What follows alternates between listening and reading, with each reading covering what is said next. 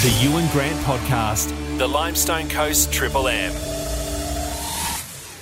G'day, it's Ewan. It's been an absolutely monumental week, not only in the Limestone Coast, but on the show as well. And during the course of the week, there's been some amazing guests. One of my guests came from Adelaide, but has gone on to an incredible acting career. NCIS has been on our television screens for the last couple of decades, and the latest instalment, NCIS Sydney, is about to kick off. Mavournee Hazel is one of the actresses who has a gig as part of NCIS Sydney, and she joins me for a chat. Mavournee, hello. Good morning. Hello. Mavournee, how did how did you get the acting bug? Oh, I don't know. I don't know how I caught it. I feel like I was born with it. Um, I feel really lucky that I always knew that this is what I wanted to do and that I had parents that really supported um, to have a, a, career that was like non-linear and creative. Um, so I owe a lot to my parents in supporting me, and I was lucky enough that I'm able to do it. Now, tell me all about NCIS because NCIS has been on our TV screens on and off for you know two decades now. To have a Sydney and Australian version of NCIS is absolutely monumental. It's, uh, it's unreal and overdue. I'm, I'm so excited that you know Australia gets to be shown on this on this huge platform and to have the legacy of NCIS in in its title. Um, it, it's so surreal tell me about the the first day of filming. I mean, how nervous were you coming into this as a gig for you? Oh my gosh, the the first time all the cast and all the cast met each other for the first time was on the way to the read through for the episodes, which were being filmed and shown to Paramount and CBS people all over the world. And you know, we all jumped in the car and we're like, "Hi, nice to meet you. I'm I'm playing Sean. I'm I'm playing Evie." And um, we were all so nervous, but we didn't admit it on the day. So it took a couple of weeks for all of us to be like, I was really nervous at the read through, and we're like, yeah, so was I. Uh, so yeah, it was, uh, you know, the through line for all of us is just was was so so grateful, and it it's not missed on us the the size of what this means. Um, yeah, so we were all very excited and nervous and, and grateful. Mavournee, tell me about your character first of all. So I play um, Bluebird Gleason. Uh, she is an AFP, or she's a part of the outreach program. So she's not, she's still kind of in training. So she's quite young. Um, she's really enthusiastic and she's a forensic scientist. So I'm kind of like the, the Abby equivalent um, for the people who want to make the correlation. So she's in the lab, she's hacking the mainframe, she's hacking into CCTV footage and wiping people's phones. So I'm like the tech girly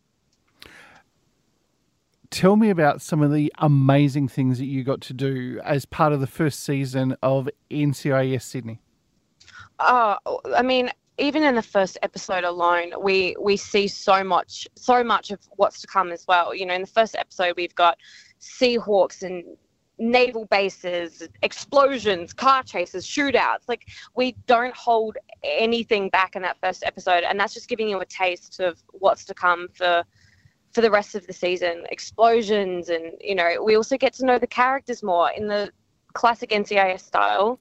It's like a glacial un- unraveling of the characters' backstories, so we get to know a little bit about them each each episode. So um, yeah, towards the end of the series, you get to know you know who everyone is and what really makes them tick. Mavournee, does it does it surprise you and, and are you excited by the fact that we're going to see you on our TV screens from tomorrow? I mean, look, I heard the numbers of how many people usually tune into NCIS.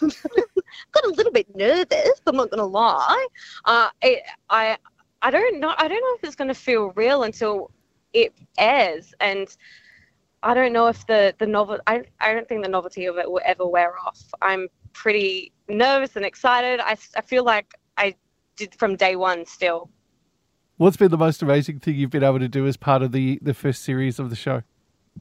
I mean, getting to work so closely with the AFP and with NCIS, because we do have an NCIS here in Australia, in Sydney, so getting to work so closely with them was probably a highlight for me. You know, I feel like my idea of the job had come from like watching TV and film, uh, similarly to the audience, but then getting to meet these people who dedicate their lives to this um, was really sobering and it gave me a lot of respect um, for the reality of what the job is that we're the privilege to pretend to play. Mavournee, for anybody who is at home and going, I'd love to be an aspiring actress or actor, what would you Mm-hmm. say to them?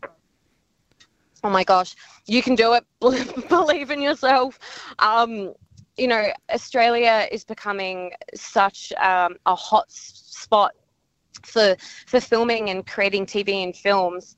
Um, so hopefully, we get to see more of Australia and more content being made here in Australia. Uh, so you know, you don't you don't have to be in LA anymore. Uh, it's coming to our doorstep.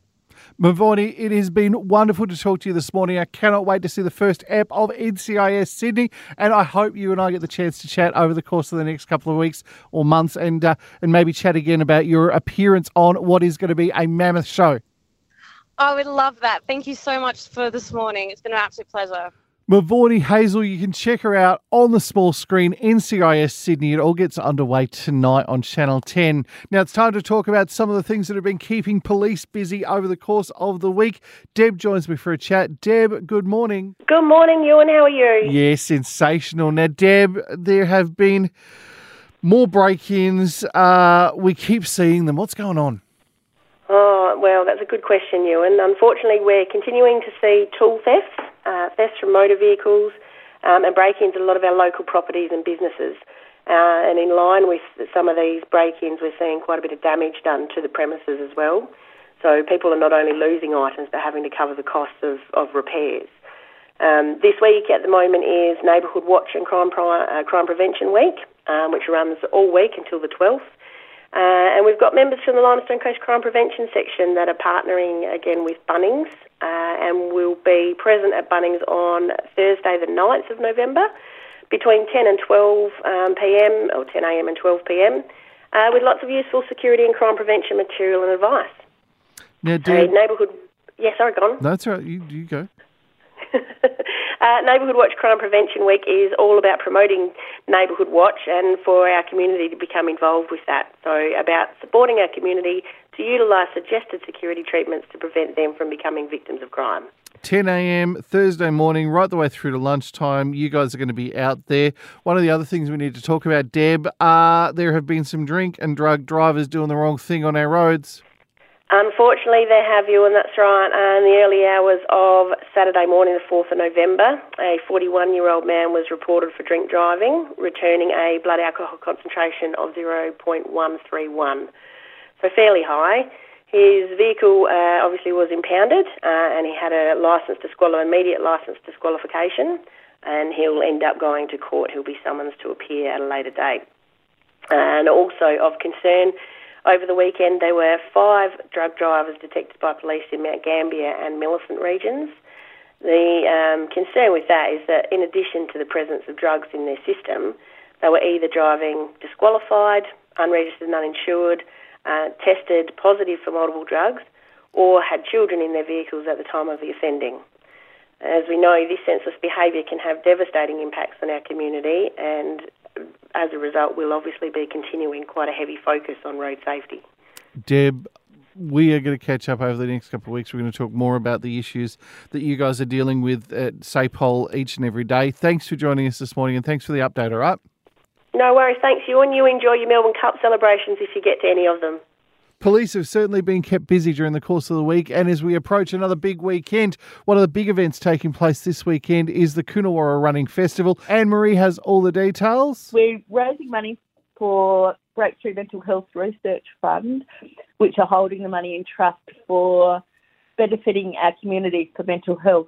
And it's not only about the money, it's also about awareness and what's out there in our community. So we've actually got a mental health hub this year where we've got a variety of services and resources that people can come and check out what's available. So, when's the run taking place? How many people are going to pound the pavement this weekend? Well, we've got 260 nominations at the moment, and registrations don't close until this afternoon. We've got the 21.1k that's starting at 8 o'clock. Then we've got the 12k, 6k, and 1k, and a mini fun run for the toddlers.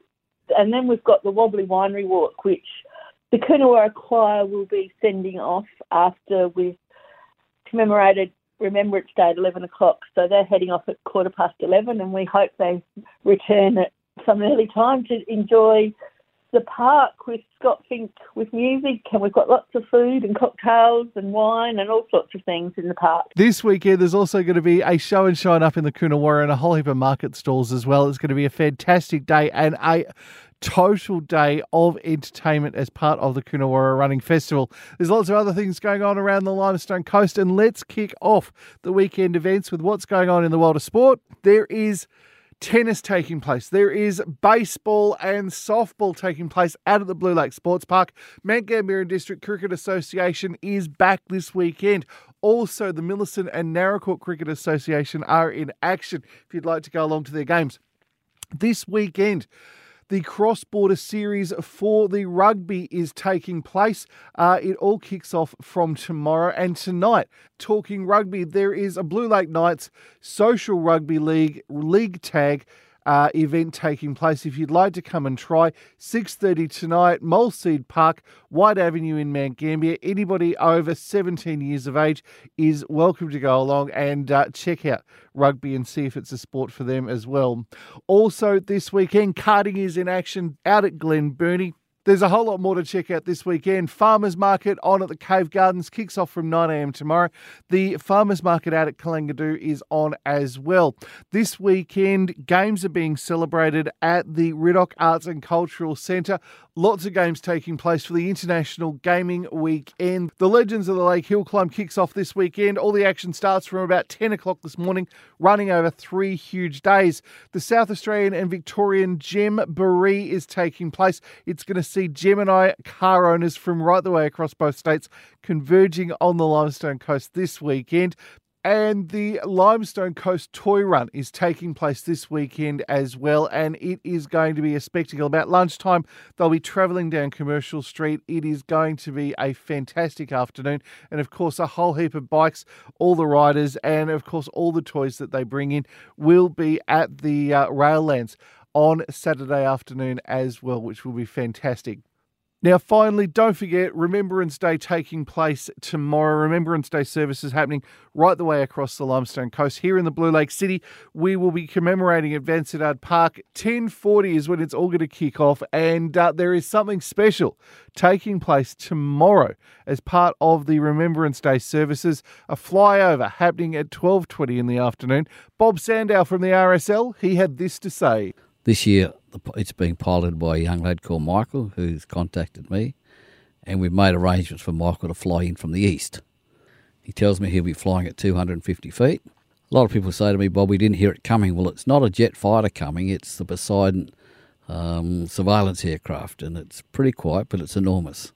If you have not seen one of the Poseidon aircraft, let me tell you, they are enormous, and 250 feet off the deck is going to be amazing as it comes down Commercial Street. So many things going on in the Limestone Coast this weekend, something literally for everyone. Now, I don't know whether you were watching television last night, but the amazing race had finished up, and there was an amazing piece of television, one of the sweetest things I've seen in a very long time on TV, that took place last night. Darren McMullen and Tristan Duggan walked away the winners of the amazing race, the celebrity edition last night, but they did it in the best way possible. Let's talk about it. Darren McMullen, good morning. Hey, good morning. How are you? hey, Darren, Tell me yes. how the journey for the amazing race started for you. Why did you put your hand up to say, "Yeah, I'll have a crack at that"? Um, I've always loved the show. I think it's one of the best shows on television. I've always watched it uh, growing up and and kind of fantasized about doing the show. So it was a no-brainer when I was approached uh, that they were doing a celebrity version. I was like, "Oh wow, that is going to be a hell of a lot of fun." Then I was told I had to do it with a family member, and I was like, "Oh, maybe not so fun." but uh, uh, luckily, uh, my uh, my nephew Tristan had just come back from, from the UK where he was living, and I thought, okay, great. He's the only person in my family I could probably put up with for that long and not murder. So um, it was it was great to do it with him. It was great for us bonding, and you know something we'll we'll have for the rest of our lives that we did together, and be able to watch it with the family and all the rest of it. So it really was uh, an amazing race, and uh, it couldn't have ended better. Just uh, bit bit of a bit of a whirlwind. We were absolutely knackered. We were underslept, um, underfed, and a bit delirious, uh, and the heat was just absolutely insane. It's funny when you watch it on TV, you get a you get an idea of of how hard it is, but not the full kind of account, and, and you, you, you can't really tell the, the, the extreme heat when you're watching it on TV, and, and we're, we're just knackered the, the whole time, so your brain's not really functioning at 100%. So luckily, um, my ADHD kicked in on that uh, final challenge, and uh, I, I went into kind of a, a Rain Man mode, or uh, what do you call Russell Crowe in A Beautiful Mind, and I managed to pull out the bag on the on the very last challenge. Did you ever think you were going to win the Amazing Race, the Celebrity Edition? You know, I I actually you know, when you're on the race, you because you are so underslept and you, you live and breathe it every single day, you dream about it constantly. And actually, about two months after, um, I couldn't shake the dreams either. You'd wake up in the middle of the night going, "Oh my God, where's my clue? Where's my clue? I got to get somewhere." And you'd think you're in some weird country and that you know you had to be racing. But uh, I dreamt about winning it constantly. I, I dreamt about Tristan and I coming up uh, in a crowd of people and, and both saying, you know, Darren and Tristan, you won the amazing race. So it was weird how it played out when when we ran up in Malaysia and uh, there was that big fanfare there and you know the fireworks and everything else and it, it felt exactly like the dream. But then you know we stopped and we had a little chat and we decided you know what this has been such a hard journey and these two teams of ladies have just been a complete inspiration and deserve to take something home for their charities we we would have been so upset if we'd made it that far and didn't have anything to give to the charity. I feel the magic. So. It was, it was one yeah, of the nicest things that I have seen on television in a long time. Did you and Tristan sit down and, and decide that from the start of the race, or is it something that just came to mind as you finished up?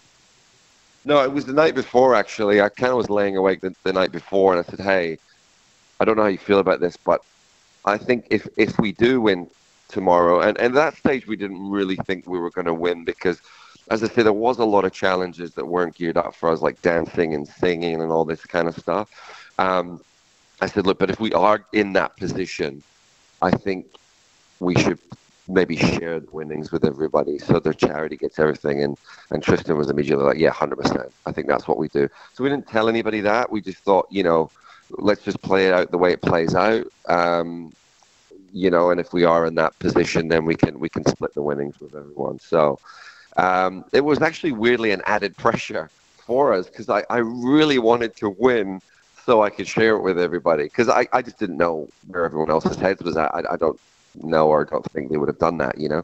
Um, so I really wanted to win just so we could all win. And it really didn't look like we were going to. What they, you know, they try and dramatize it a bit more when, when you watch the cut on TV. So it looked like it was a lot closer than it was. It really wasn't. The, Emma and Haley were leagues in front of everyone all day long. Um, and then, of course, they've got this in the bag. It's what they do for a living. And they had such a head start going into that final challenge. Uh, and really, Tristan and I kind of resigned ourselves to the fact that we probably weren't winning it. And then, yeah, as I say, that kind of uh, uh, ADHD brain kicked in and, and it just picked up a lot of the really subtle – um, anomalies in the photos that we've been given, and I just, you know, we, we nailed that challenge. Uh, when I say nailed it, I mean, I mean, it was still an hour. It was still an hour to piece that together. But um, yeah, we, we walked out of there a good kind of 30, 40 minutes ahead of everyone. And uh, then, but the episode before, we were way ahead of everyone and we got lost on the way to find Bo and we ended up almost getting kicked out. So we were just adamant we can't get lost this time. Whatever we have to do. So we we enlisted this young family with six kids, and then we made them follow us right to the bitter end. And it was great. I thought it was kind of serendipitous because Feel the Magic, my charity, is um, the only charity in Australia that looks after kids that have lost their parents, and uh, you know, one in twenty children have lost at least a parent, and that's not even including parental guardians and siblings. And you can imagine the implication that has on mental health and substance abuse and things like that moving forward. And what Feel the Magic do so well is is give those children just much needed grief counselling and, and, and nip any kind of would be issues on the bud when they're quite small and also they, they, they make lifelong friends that are going through the same thing as them because you can imagine if you are a child at school that's lost a parent and nobody else in your class really understands that. You know, they're kids; they haven't had to deal with loss or grief yet. So uh, at least they get to meet a whole bunch of peers that are going through the same same thing as them, and they can lean on them for the rest of their lives. So um, it was a great charity to, to race for, and we really didn't want to let them down. So glad that we we managed to take home some money for them, and but also to split the earnings with um, Ali's dementia charity, and also um, Haley and um, Emma's um, uh, School for the Deaf. So all three really worthwhile charities that all got to walk away with something, and it just felt like the right thing to do. Darren, it really was one of the most beautiful pieces of television I've seen in a very long time. It was great to see Well, you thank you. guys win. Thanks for dropping by for a chat. Thank you so much.